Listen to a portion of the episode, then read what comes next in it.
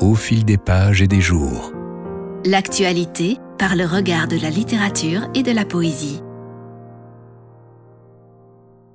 Un mal qui répand la terreur. Mal que le ciel en sa fureur inventa pour punir les crimes de la terre. La peste, puisqu'il faut l'appeler par son nom. Et le monde a arrêté sa course.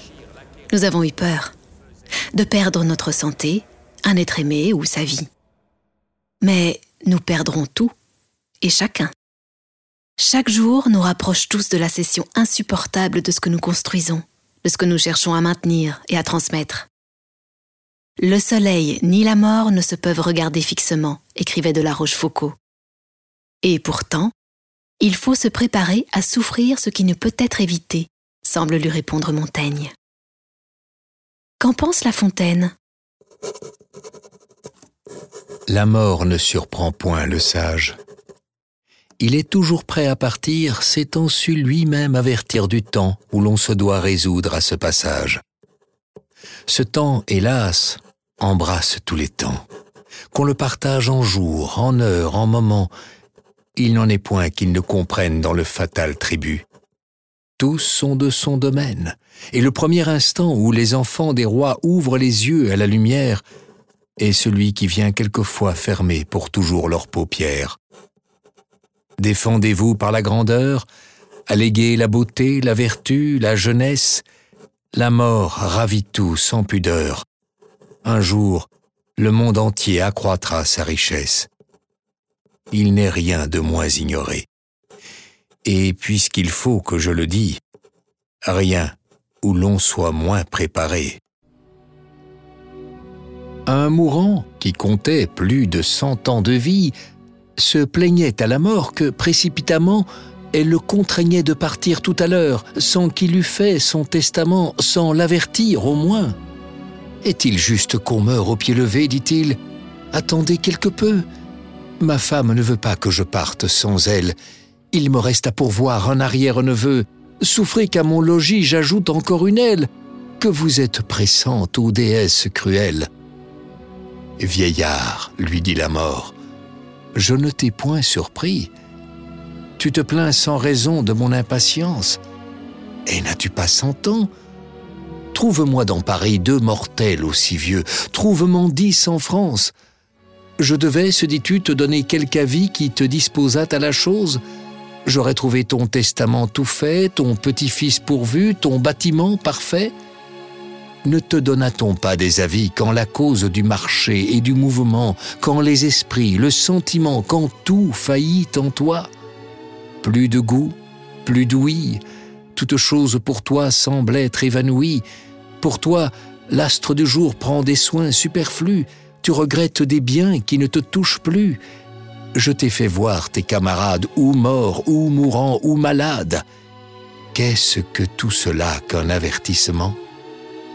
Allons, vieillard, et sans réplique, il n'importe à la République que tu fasses ton testament. La mort avait raison.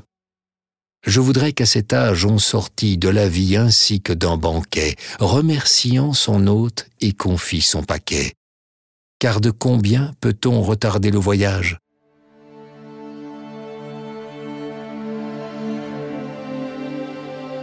Tu murmures, vieillard.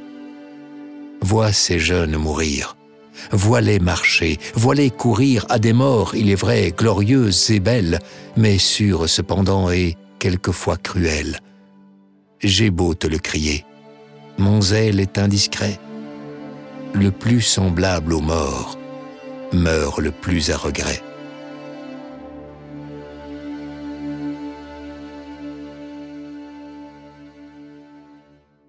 Il y a deux manières de se détourner de la mort.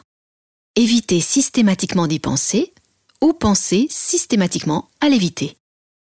Or, la seule certitude qu'on ait à son sujet, c'est bien qu'elle est inévitable. Et cette certitude peut devenir une prison mentale, car on y revient toujours. Et s'obstiner à en sortir, c'est précisément s'y renfermer davantage. Alors, puisque regarder et heurter l'enceinte de cette prison ne nous en libérera de toute façon pas, faisons-en notre domaine et embellissons-le. Ce qui borne notre existence ne doit pas nous empêcher de nous réjouir de l'espace qui nous est octroyé.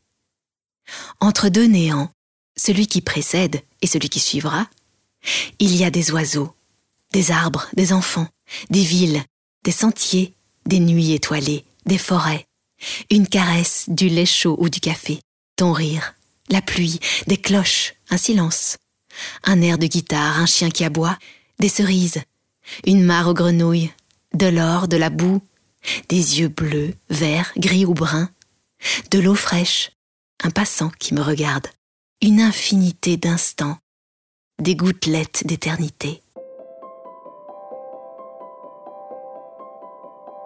Mon cheval arrêté sous l'arbre plein de tourterelles, je siffle un sifflement si pur qu'il n'est de promesse à leur rive que tiennent tous ces fleuves. Feuilles vivantes au matin sont à l'image de la gloire. Et ce n'est point qu'un homme ne soit triste, mais se levant avant le jour et se tenant avec prudence dans le commerce d'un vieil arbre, appuyé du menton à la dernière étoile, il voit, au fond du ciel à jeun, de grandes choses pures qui tournent au plaisir. Mon cheval arrêté sous l'arbre qui roucoule, je siffle un sifflement plus pur. Et paix à ceux, s'il vaut mourir, qui n'ont point vu ce jour. Mais de mon frère, le poète, on a eu des nouvelles. Il a encore écrit une chose très douce, et quelques-uns en eurent connaissance.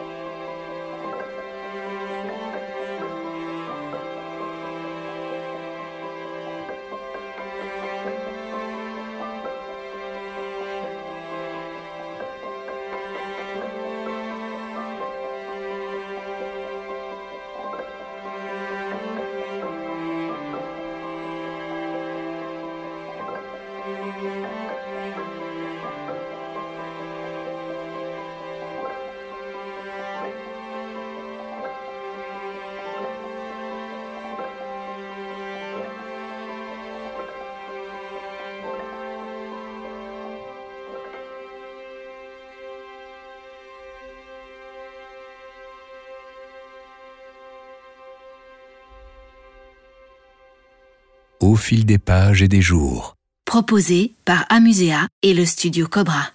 Et réalisé par Joséphine de Renesse, Bruno Joris et Christophe Cosman.